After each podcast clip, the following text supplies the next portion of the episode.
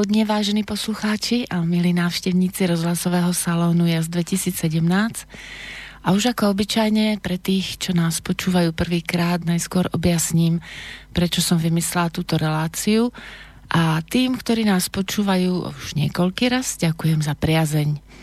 Náš salón vznikol v roku 2017 ako súčasť vernisáží, najskôr s mojimi obrazmi, potom aj s obrazmi mojich priateľov a program vernisáž vymýšľam tak, aby sa ľudia stretávali pri príležitosti otvorenia výstavy obrazov, no najmä, aby sa potešili krásnym umením. A krásne umenie je podľa mňa umenie, ktoré ľudí povznáša a inšpiruje, nielen v danú chvíľu prežitku, ale osloví ich aj dušovne a duchovne a na ďalšie bežné dni. No a stretávali sme sa nielen výtvarníci, ale aj literáti a hudobníci na týchto mojich vernisážach. E, sa, salón je preto, lebo vlastne tam ľudia rozprávajú o rôznych veciach. A jas je preto, lebo je to skratka mojich začiatočných písmen Janka Andel Šustrová. Ja som umelkyňa, hlavne som vyštudovaná učiteľka, výtvarníčka, ale aj slovenčinárka. A keď niekto náhodou počuje môj prízvuk, tak to je preto, lebo som žila 25 rokov v Česku. E, ďakujem Slobodnému vysielaču, že sa môžeme v salóne stretávať aj v rámci inej platformy, a to je rozhlasovej.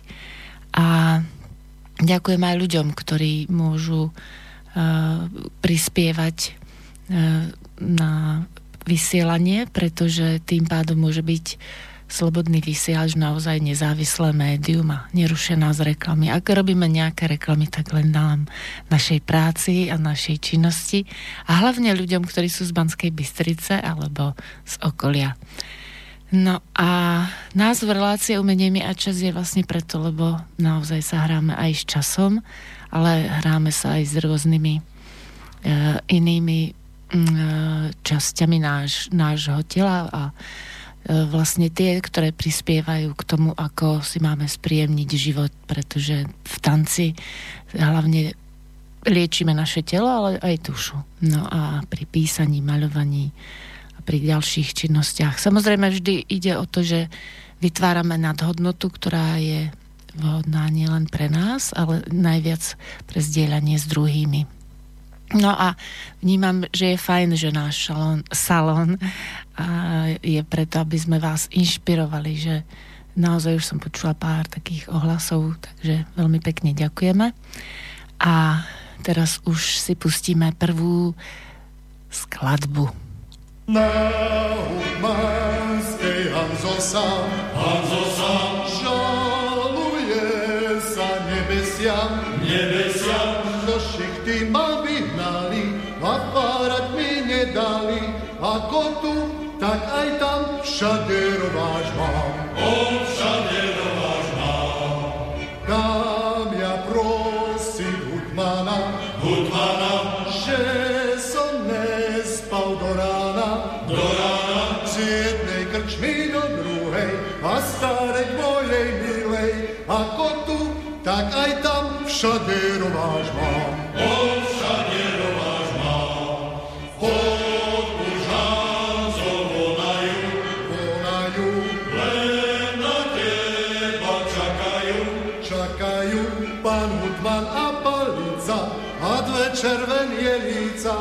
Ako tu, tak aj tam všade rováž mám. On všade rováž mám. Principála ohlásim, ohlásim, kým sa krivdy nezbaví, nezbaví. Principál a stolica a moc prísna palica, ako tu, tak aj tam všade rováž mám. On všade rováž mám.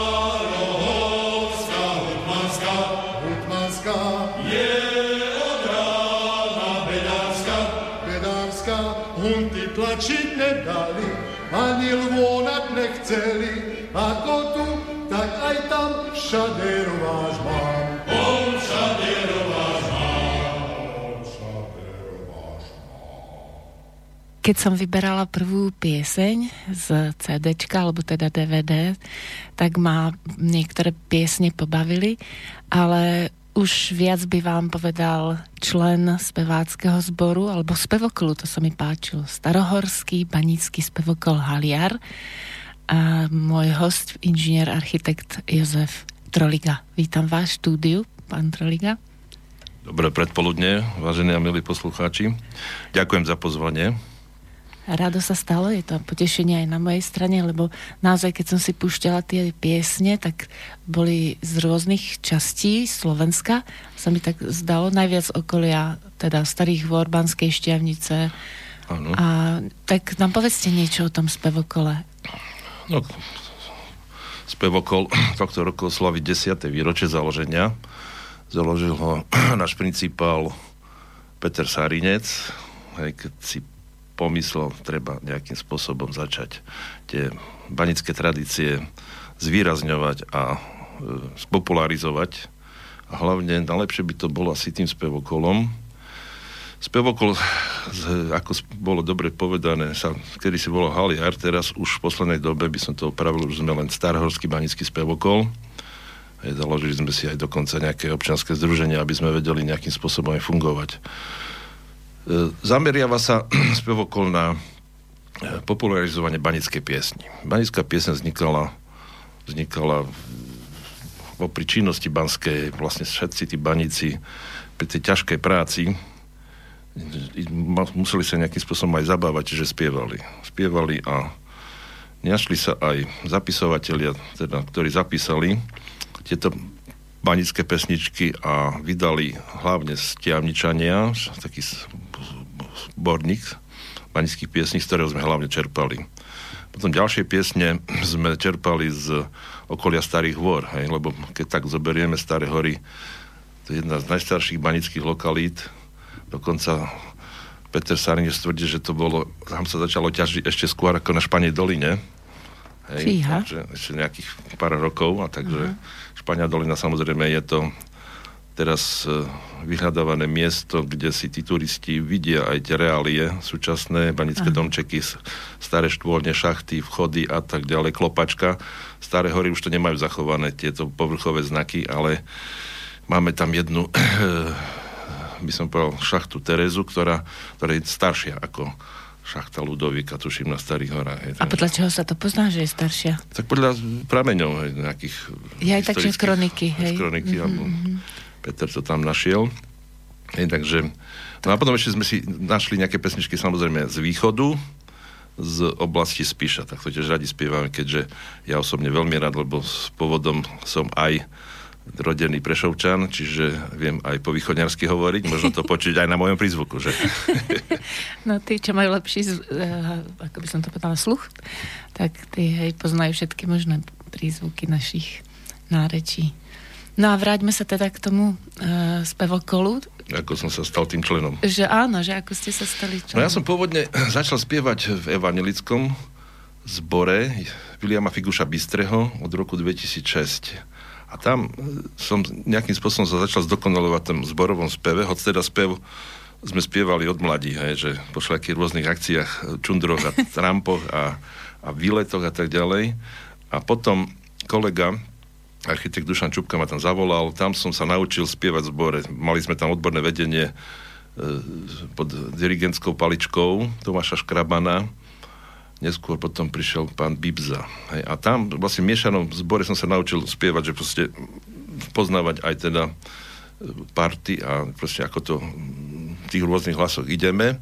A oslovil ma potom kamarát dlhoročný Peter Sarne, či by som nešiel aj k ním. A to sa stalo pred tými asi 7 rokmi.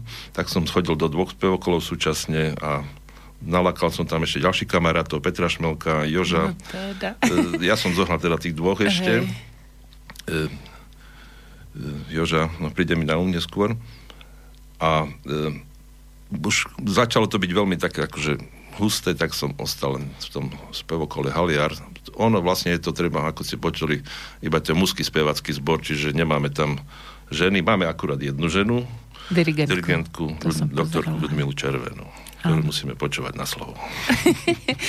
Ale tak zase vy pri tom speve som sa pozerala, lebo to je DVD, prehrávač, tak sme sa spolu aj s Patr- Petrom pozerali, že e, ste takí radi, že to ako spievate z chutí a že sú tam záznamy aj z tých akcií, tak je to niekedy také až e, na podívanie, že, že sa vlastne takto muži dali dohromady a takto vlastne zachovávajú tradíciu. No a väčšinou tak teda musím sa priznať, čo som tam pozerala, tak ste trošku staršia generácia. Mladí k vám nechcú? Máme zásadu, že bereme len starších, Aha. aby boli vyzretejšie hlasy. Ja aj kvôli hlasom. Kvôli hlasom, lebo mladé hlasy sú také, nie také vy, vyspievané Mhm. a možno by sme mali, no je taký zámer, by som povedal, drama, dramaturgický. A v podstate najmladší člen má asi 55 a najstarší 73. Starneme, mladých nejak nám nepribúda. Za tých 10 rokov prakticky nikto mladý neprišiel, len starší. Ja čo som napríklad zohnal Joža Beláka, aj som si spomenul, tak ten má 70, už bude mať jedna teraz, ale spieva výborne samozrejme. Hej. Hej, takže taký zámer bola. Prečo sa tešíme tam? Lebo dobrá partia. Hej, proste sa zideme a všetci sa tešíme, že sa stretneme, porozprávame, zaspievame a najlepšie na tom celom, celom je, že vlastne človek príde a každý vie spievať. Což teda bežne na všelijakých akciách sa nestáva. Stále sa nájde nejaký kazis spevák, ktorý nám to kazí a toto všetci vedia. Toto je vynikajúce hej, na tom. A vraví sa, že psychologicky je to dobré, že vlastne keď sa ľudia schádzajú v takom zbore, hlavne v tom, pri tom speve, tak dostávajú takú energiu, takú, také vibrácie zvláštne, ktoré dvíhajú energiu vnútornú, vyrovnanosť, psychiku, radosť a tak ďalej. Čiže je to, je to vedecky dokázané priam. Áno, ja viem, e, lebo tiež som nedávno pozerala na jednu takú štúdiu, že v Rakúsku zavádzajú povinne zborový spev. A priznám sa, že ja som vyštudovala ten valdorský seminár, no a vlastne školy tohto typu tiež e, uprednostňujú zborový spev, lebo vlastne presne, že sa človek cíti v pohode a vlastne tam ide o spoluprácu. Nikto by nemal vyčnievať alebo sa nejak uprednostňovať, takže sú si vlastne akoby aj rovní. A keď to pekne začne splývať tie hlasy, alebo teda harmonicky to dostane určitú farbu, tak to je, to je pekné. To, ja som teda dosť, e, ako by som povedala, e, vytešovaná vždycky, keď sú spevácké zbory, lebo naozaj každý spevácky zbor alebo spevokol má inú farbu tých hlasov. Takže e, som bola rada, že aj v Bystrici sú nejaké, aj keď teraz to tak trochu vrej nejak zatichá, ale áno, ja som vlastne aj reláciu nazvala, že to sú tri vaše vášne. Prvou sme už začali, to je spev, to budeme počúvať aj ďalej, potom ukážky z toho DVD a potom e, ďalšia ukáž, ďalšia taká vaša vášeň je akvarel a potom vlastne, ako napovedá aj titul vo vašom mene, že ste architekt. No a teraz si dáme takú ďalšiu hudobnú vsúku. Keď som išol od mej milej, a to som našla, že to je tiež vlastne z nášho okolia. Môžete ju nejak uviesť, tú pesničku? Keď som išiel od mej milej Veľký daž pršau, to je moja obľúbená pesnička, lebo potom sa tam ďalej spieva, že taký som ja ako svina v garáte ležal. to sa stále smejem z toho. Spieva to Milan Tesola, so, Sola spieva náš najlepší tenor, Milan Makovník. Budete počuť ten hlas fantastický. Ale je to vlastne piesen z okolia zase Banskej šťavnice. Ej, ej. Čiže je to prebrata z toho spevníku šťavnického a myslím si, že veľmi zábavná.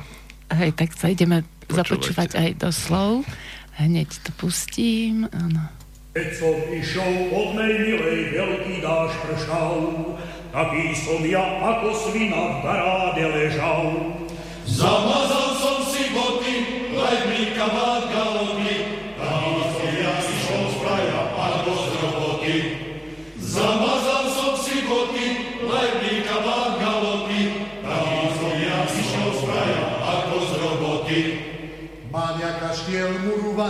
na štyri štoke, nie je to na nom ani dveri, ani obloke.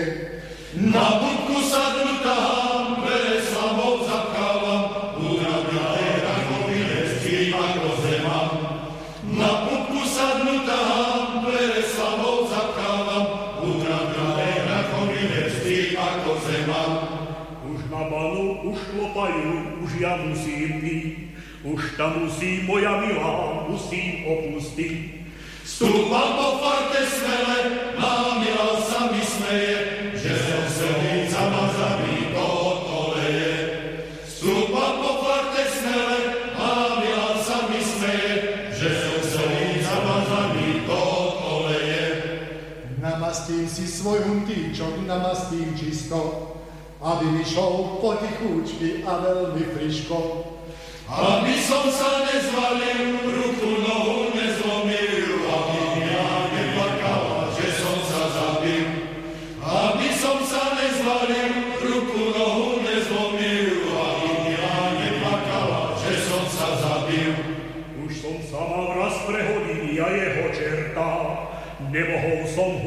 postaviť starého čerta.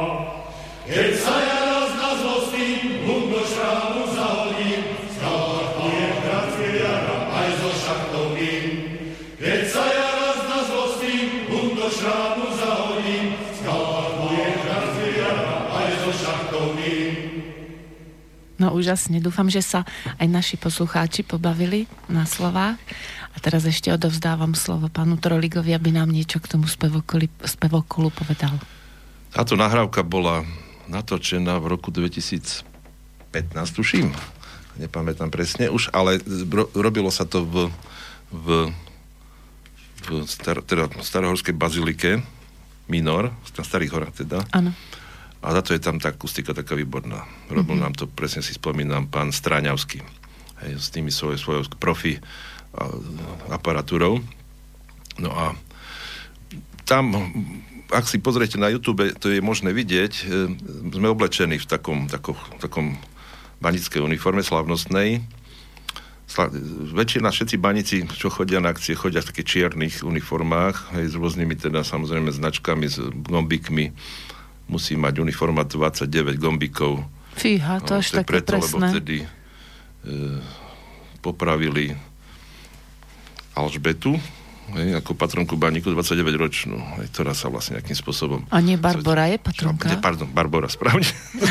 sa Ale aj Sveta Alžbeta, Alžbeta, potom ešte je tam aj ďalšia. Sveta Alžbeta je ten kostolík tu dole v Dolnej áno. ulici, čo ste tam tiež spievali, spievali ale sme. Barborka je... No a vlastne prejdeme k tomu, že kde vlastne pôsobíme, tak samozrejme v prvom rade v Starých horách, to, tieto nahrávky vlastne vznikli v tom, tej bazilike Minor, to sa spieva stále na Vianoce. Máme teda aj vianočný repertuár, kde spievame aj teda koledy, banické aj svetské, teda také tie, by som povedal, čo najznámejšie sú, ale ten banický repertuár teda spievame na rôznych akciách.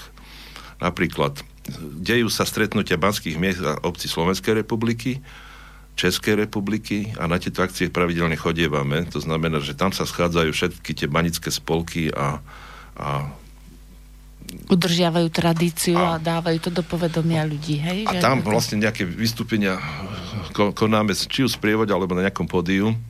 Treba podotknúť, že existujú ešte aj iné banické spevokoly. Na Slovensku je, pokiaľ ja viem, existujú zo, hlavne zo Banskej šťavnice, tých je asi väčší počet, asi 40. My sme teda, chcem povedať, 19, 18 spevákov, teda pardon, 17 spevákov harmonika a dirigentka. Dokonca teraz už máme aj druhého harmonikára, ktorý e, sa pr- priúča. No a vlastne na tých, na tých e, stretnutiach spievame samozrejme tento banické repertoár, to, čo teraz sme počuli, a ďalšie piesne. Potom sa zúčastňujeme aj čo ja viem, na vystúpeniach v kúpeloch, aj napríklad v Brusne alebo v Dudinciach sme boli na Sliači, alebo dokonca aj komerčne ideme spievať do Koliby Gorál na Donovaloch, tam nás tiež je možno, možno ste nás niekedy tam aj videli, že vlastne turisti prídu a my tam zaspievame tiež to banický repertuár, keďže vlastne celá tá starohorská dolina Donovali boli vlastne kedysi banické osady, osady samozrejme a aj mestečka, aj. spracovanie čier, teda čierneho, teda dreveného uhlia pre huty a potom spracovanie tých rúd, potom huty, čiže to bol vlastne viac menej ten ľud bol banický, hutmanský a Hovorilo sa tomu kedysi tak ako, že kovorolníci to boli, že... A potom k tomu samozrejme ten servis drevorubači plus no. nech to dorábal aj tú, aj tú potravu, jak sa povie. Hej, takže Máme tie uniformy veľmi zaujímavé. My teda som nepovedal, máme červené nohavice, čižmy a biele e, také blúzy, berkytle takzvané a také zelené lodičky. Predtým to nosili dolomany. Vlastne celý, celý ten kroj bol, je inšpirovaný z, z, z, teda z námestia SMP 16, kde sú vyobrazení dvaja baníci, Aha. Hej, ktorí vlastne v tomto slavnostnom aušusnickom oblečení vystupovali proste na slávnostiach. Čiže z toho sme si zobrali hej, ten náš koroj a tým pádom sme na všetkých tých stretnutiach veľmi zaujímaví. Hej. Všetci chodia čiernom a my v bielom.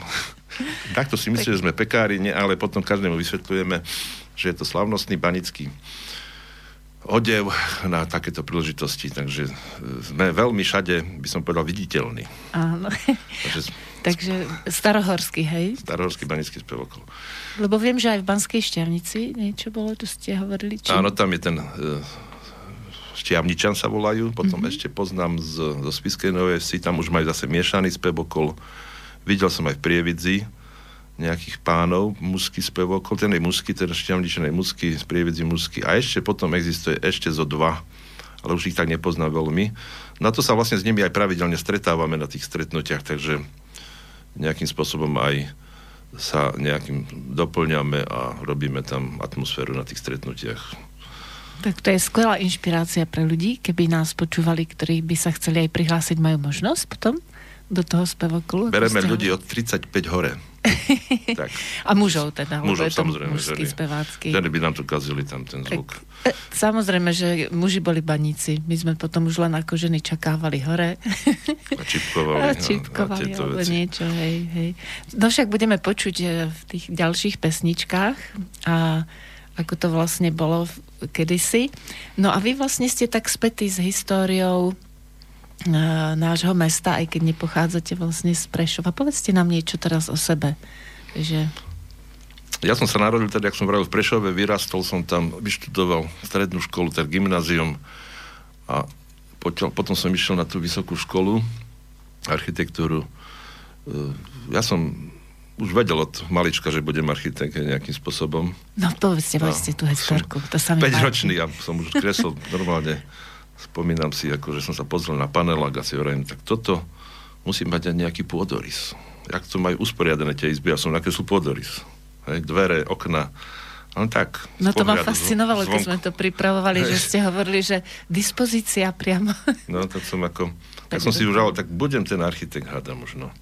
Ale samozrejme viedlo ma k tomu aj kreslenie, čo sme my vlastne ako deti, miesto toho, že sme nechodili s bratom do škôlky, tak sme doma od malička, teda od tých troch, dvoch rokov kreslili v každej dobede, presne o takomto čase, jak teraz. To Hej. bol náš čas, od 9. do 12. 3 hodiny denne. A potom po obede sa išlo vonku, hej, sankovať alebo hrať gulky a tieto veci letné. Nejak dnes počítač neboli, že vtedy sme sa zabávali, jak sa dalo. Hlavne pohyb bol. Hej. Hej, a tým pádom som si vybudoval aj vzťah k tomu kresleniu, čiže e, architektúra je to vlastne o kreslení. Kedy si sme začínali ručne kresliť. Pamätám si, keď, sme, keď som študoval na škole, to sa makalo nočné, neskutočné dlhé.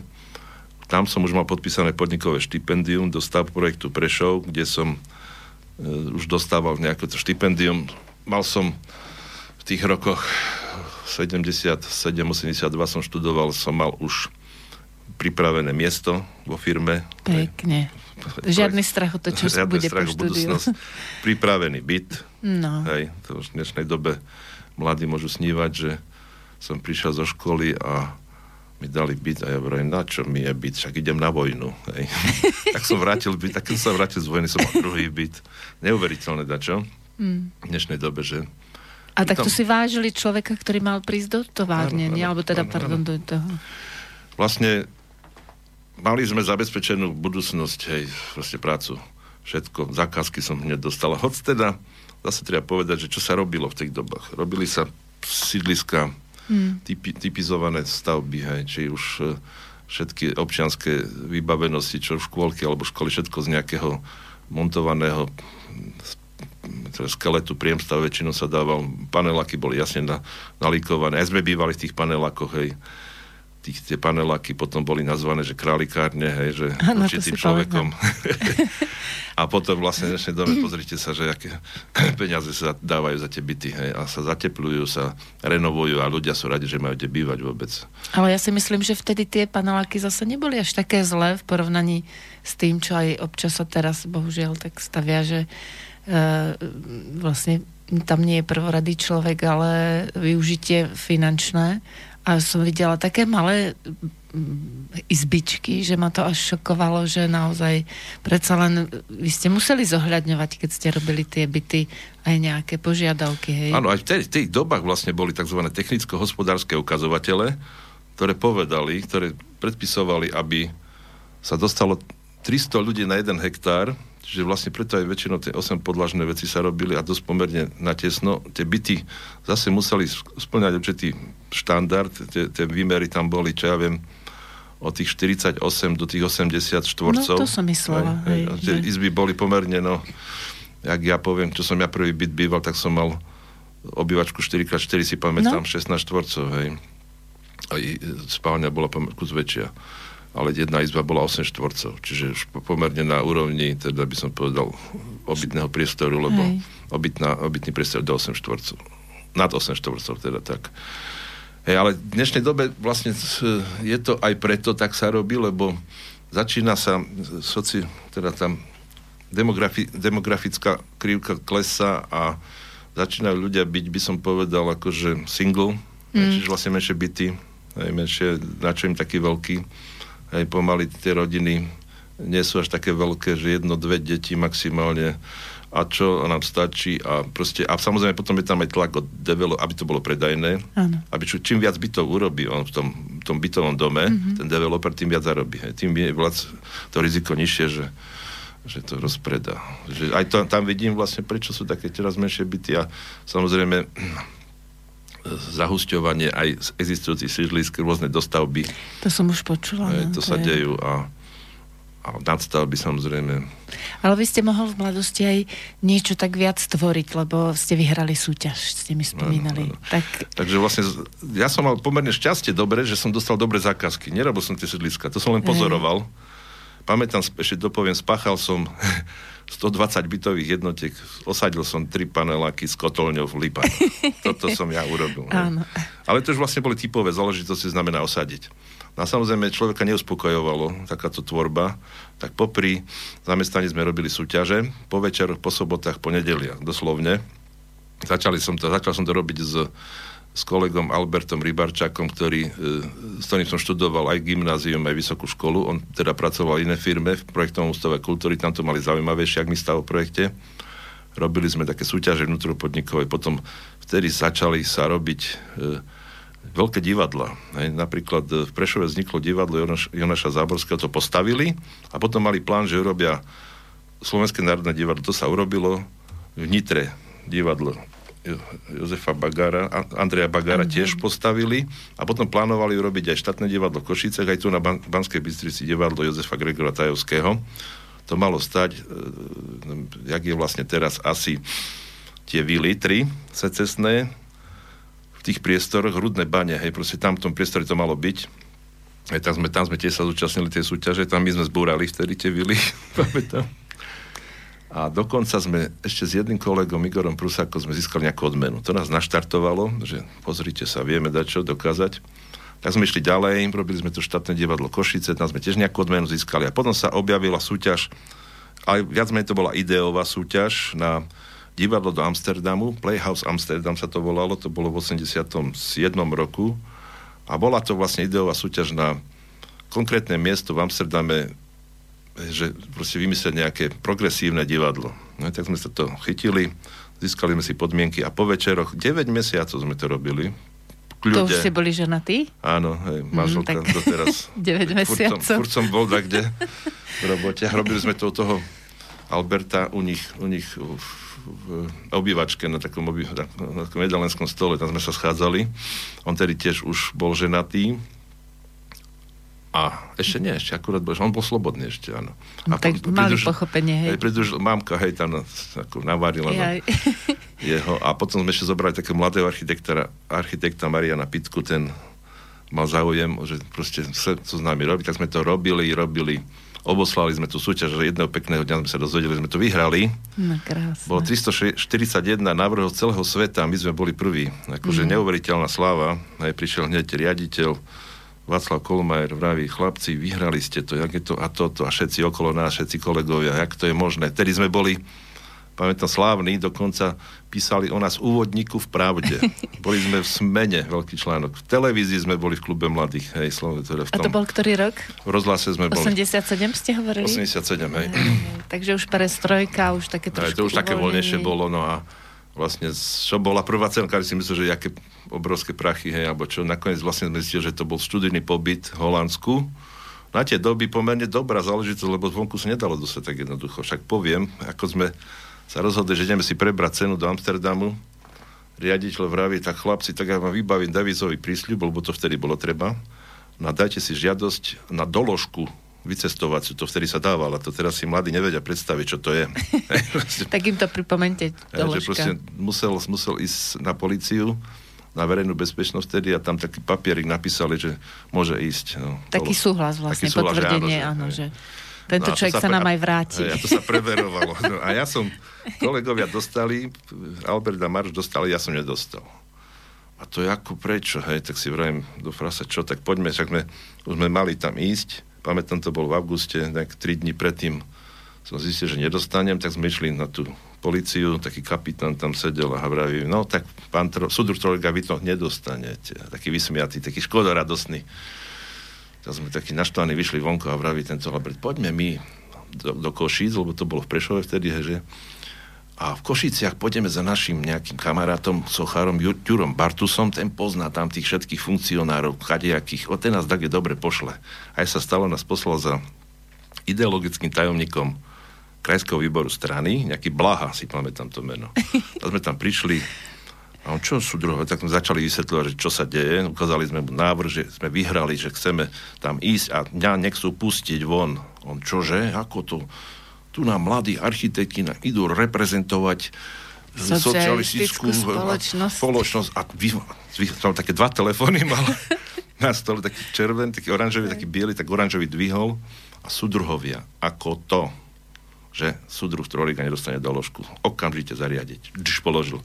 My sadli sme do auta, prídeme do Prešova, kapitánik už mi dával doložku do ruky, ten, ten bol taký hotový z toho, to som sa rehotol z neho. Zúrivý, že vybavené, tak sme potom vy, vycestovali, hej. Išli sme, to sme si robili takú okružnú cestu cez západné Nemecko, Holandsko, Belgicko, hej, mali sme a akým autom ste išli? Tak ja som mal takú Škodu 130 GL a to sme rúbali po tých diálniciach. Hlava, nehlava, všetko nás obiehalo samozrejme, ale zašli sme, no celkom auto vydržalo, mali sme taký stan, prespávali sme dekade pod mostami, pamätám, v Bruseli sme spali v takých kriakoch pri Atomiu, No áno, to je...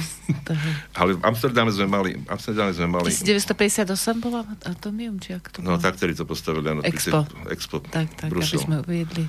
A v Amsterdame sme mali hotel a my sme si tu tam na hotel dotrepali plynovú bombu. Potom sme si varili parky. Tak to pamätám, taký černo, taký personál kúkal, že čo to za teroristi tam A to vtedy ešte nebolo také strašné. A ten pozeral po nás, tak my sme si ráno parky uvarili a tam vravia kolegovia, že boli tam ďalší, lebo to vlastne bol stretnutie, hovorí, že chlapci, čo tam máte snídaní a my čo? Dž, tak sme sa zašli, to sme ešte neboli skúsení, že jak to vo svete chodí, pravda, v tom západnom. Takže... Ale bol to pekný zážitok. Zážitok to bol. Potom sme si samozrejme cestu pozreli všetky možné architektúry, mali vytipované, tak to bola veľká škola, že, že čo chceme vidieť. A inšpirácia. Inšpirácia, áno. Mm-hmm. Vlastne videli sme, jak to vo svete beží. Potom o rok sme išli na tú študijnú cestu, kde nás prevádzali dvaja miestni architekti, ukázali nám, ako fungujú tie projekcie, aké, čo tam je všetko postavené, jak to funguje. Už vtedy, už vtedy oni, pamätám, robili na počítačoch. Mm-hmm. No u nás to len začínalo, to si začínalo. pamätám, že bolo tak veľké. Áno. Ako takže to bola veľká škola, no, takže to bola taká odmena najväčšia. Potom sme ešte robili ešte jednu súťaž do Birminghamu, e, takú súťaž na Klenočnínsku štvrtán, tam sme, tam sme získali tiež nejakú odmenu, ale tam sme už neboli a potom ja som nejakým spôsobom som sa presúval do Banskej Bystrice sem. No to je, to je zaujímavé. presun. Prečo? Presne, Lebo vlastne Sokorovci nám povedali, keďže manželku mám od Krtíša z Bušiniec, že príďte bližšie bývať, lebo ďaleko bývate, však to mali oni 220 km do Prešova, aby sme vás mali bližšie aj s tými vašimi deťmi, hej, nučencami, kúpime vám domček. No, tak nám Bystrici kúpili dom taký historický, ktorý potom nejakým spôsobom som zrekonštruoval a, a tým pádom som bol nutený odísť z stavu projektu, som mal odpracované tie roky a tu som sa zamestnal u pamiatkárov. Aha. To som celkom dobre urobil, lebo tam bolo pomerne dosť času venovať sa teda aj organizovaniu tej rekonštrukcie toho historického domu, čo máme v Banskej Bystrici na Lazovnej ulici. No takže vlastne vy sa zaujímate aj o históriu, že Áno. to tak súvisí vlastne aj s tým, čo si ešte vypočujeme, lebo máme pripravenú pieseň nad Max Šachtou. Max Šachta to bola asi nejaká... Ma, tak, to bol šachta názov šachty, v Šťavnici.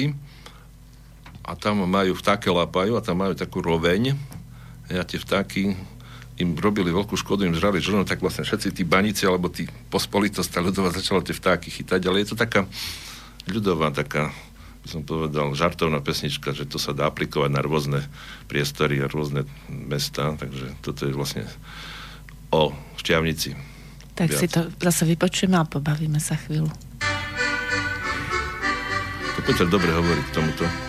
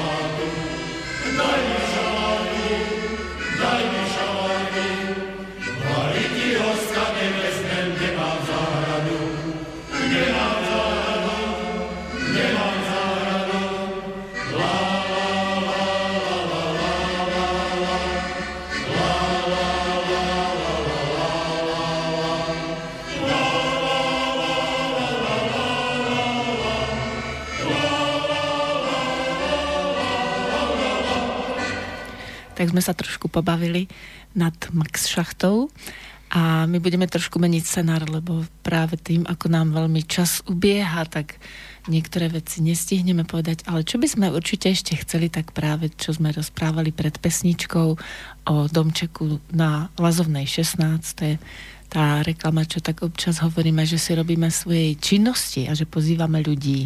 Tak eh, práve tento domček má takú zaujímavú históriu, tak nám povedzte niečo, že prečo, ste si vybrali práve tento domček, keď ste si mali vybrať nejaké bývanie v Banskej Bystrici?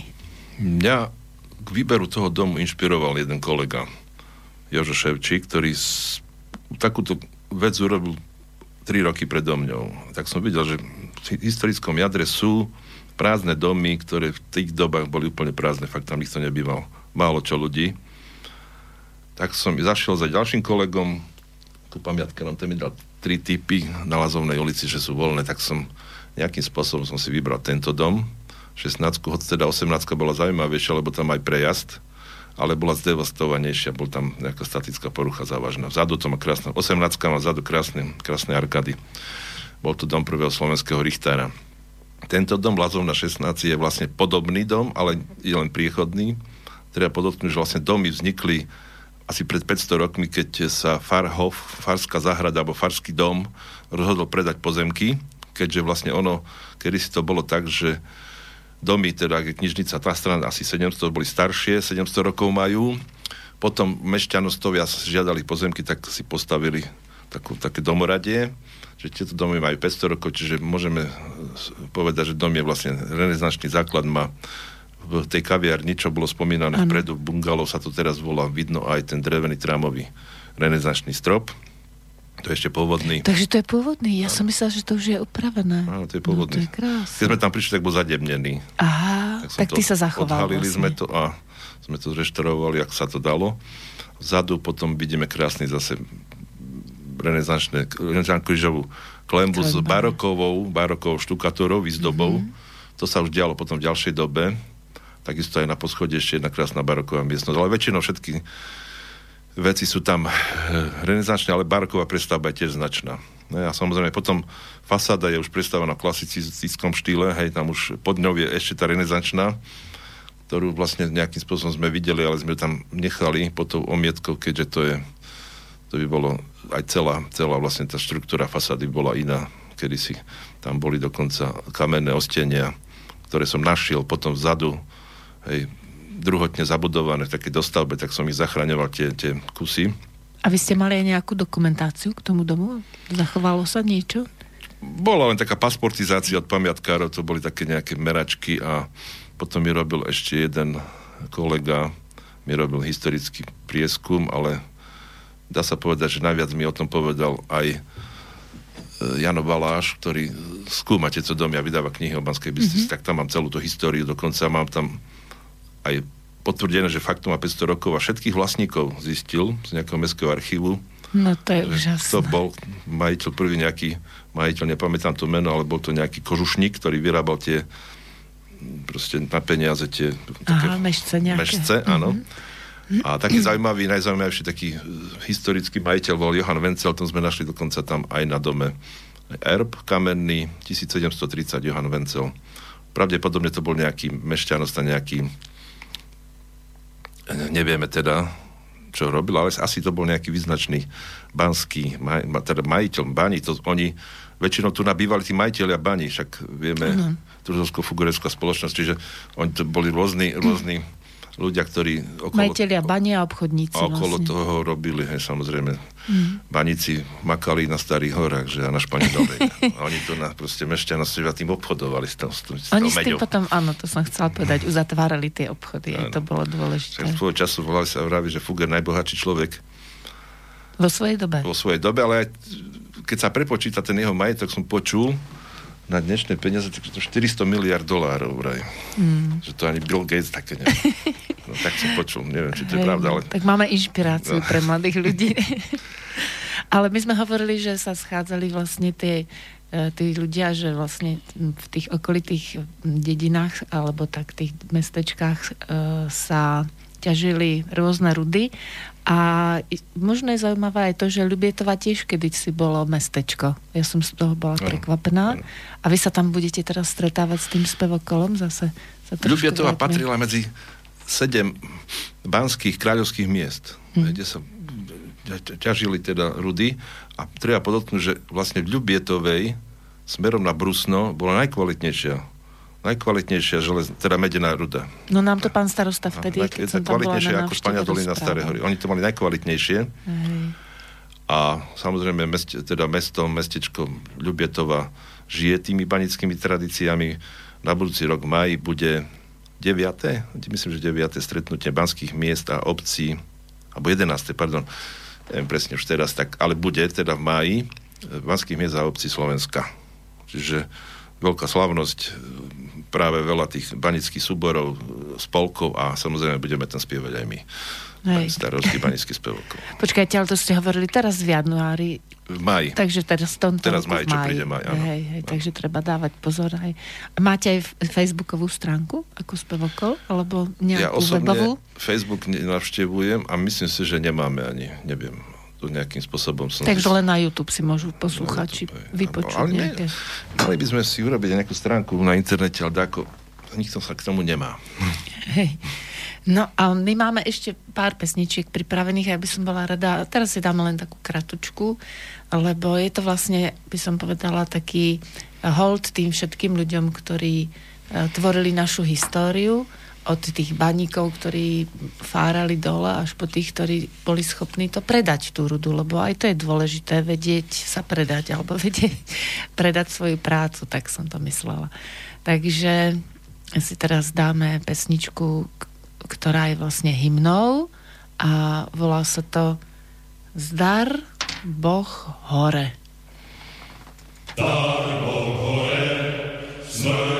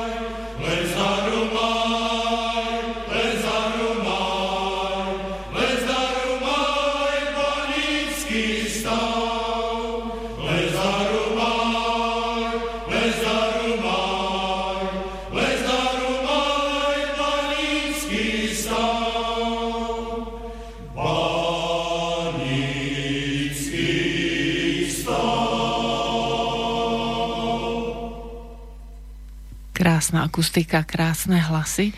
Takže sme si počuli nakoniec obidve hymny naraz a tá prvá hymna, keď som čítala v materiáli k DVD, tak to je Zdar Boh hore a to je hymna, ktorú si spievali slovenskí a maďarskí baníci. Dobre hovorím? Áno. A tá druhá hymna, tá dlhšia, banický stav, tak to je vlastne hymna všetkých európskych baníkov, ale s výnimkou Maďarska to ma prekvapilo, keď som to tam čítala. Takže, uh, takže vlastne na tých stretnutiach sa toto spievalo. No a keď sme hovorili o histórii, tak uh, história vašeho domu, alebo história, ako ste sa dostali do Banskej Bystrice a aká je história alebo pôvod vašeho mena Trolika?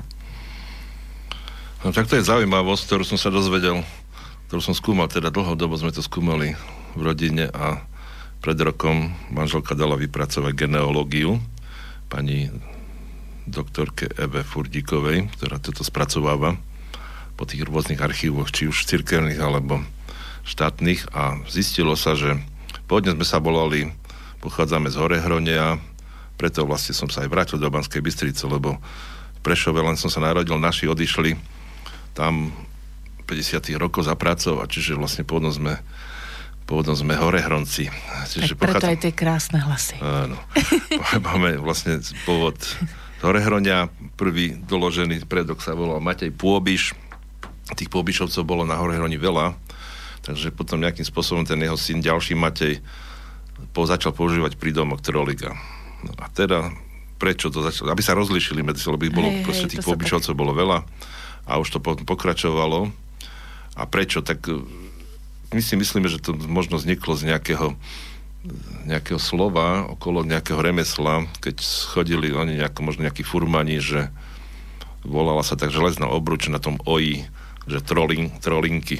Možno z toho to prebrali ale je to možné, že je to pravdepodobne aj zo švedského slova trolíga, ktoré znie pravdepodobne. Tak to vie. No, takže takto sme sa dopatrali k tomuto zatiaľ. Počkajte, ale to švedské slovo troliga tiež má nejaký, nejaký význam? Alebo... Pravdepodobne. Aha, tak to pravdepodobne. Ja som to tak objavil na, na internete, som vygooglil som a dal som hľadať troliga, vyhodilo švedské stránky, hodil som prekladač, začal to prekladať, potom manželka sa spýtala jednej z takej slovensko švedské spisovateľky, nepamätám to meno, že či je to fakt tak. Fakt je to tak. Troliga je po švedsky pravdepodobne. Aha, takto. Takže pravdepodobne máte.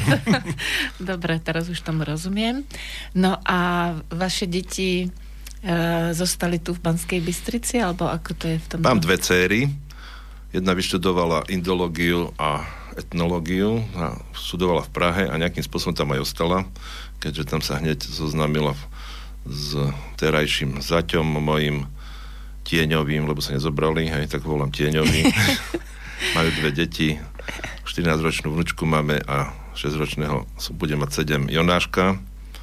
Takže najlepšie na tom celom je, že vlastne sa Jonáško volá Troliga tým pádom, Aha. Sa nezobrali, viete, to je tak. No ale vlastne ona matka môže rozhodnúť, čo to no, dieťa sa... no súhlasil ten zať. Hej, Takže tak máme, to je krajšie priezvisko. Možno si on vezme nakoniec. Hej, tak to také niečo hovoril. Hej, a nech to vie, jak to dopadne. A takže som akože v šoku miernom ostal, lebo sme si už mysleli, mám dvoch bratov, každý máme po dve dievky, reku koniec priezviska, ale máme zase bratranca, ktorý má potomkov mužských. Aha Hej, takže trolika existuje. Myslím, aj v Banskej Bystrici máme... Menovca nejakého? To je z rodiny, z nejaký bratranec z druhého kolena. Mm-hmm. Nejaký Marek Troliga som objavil, ak počúva, pozdravujem.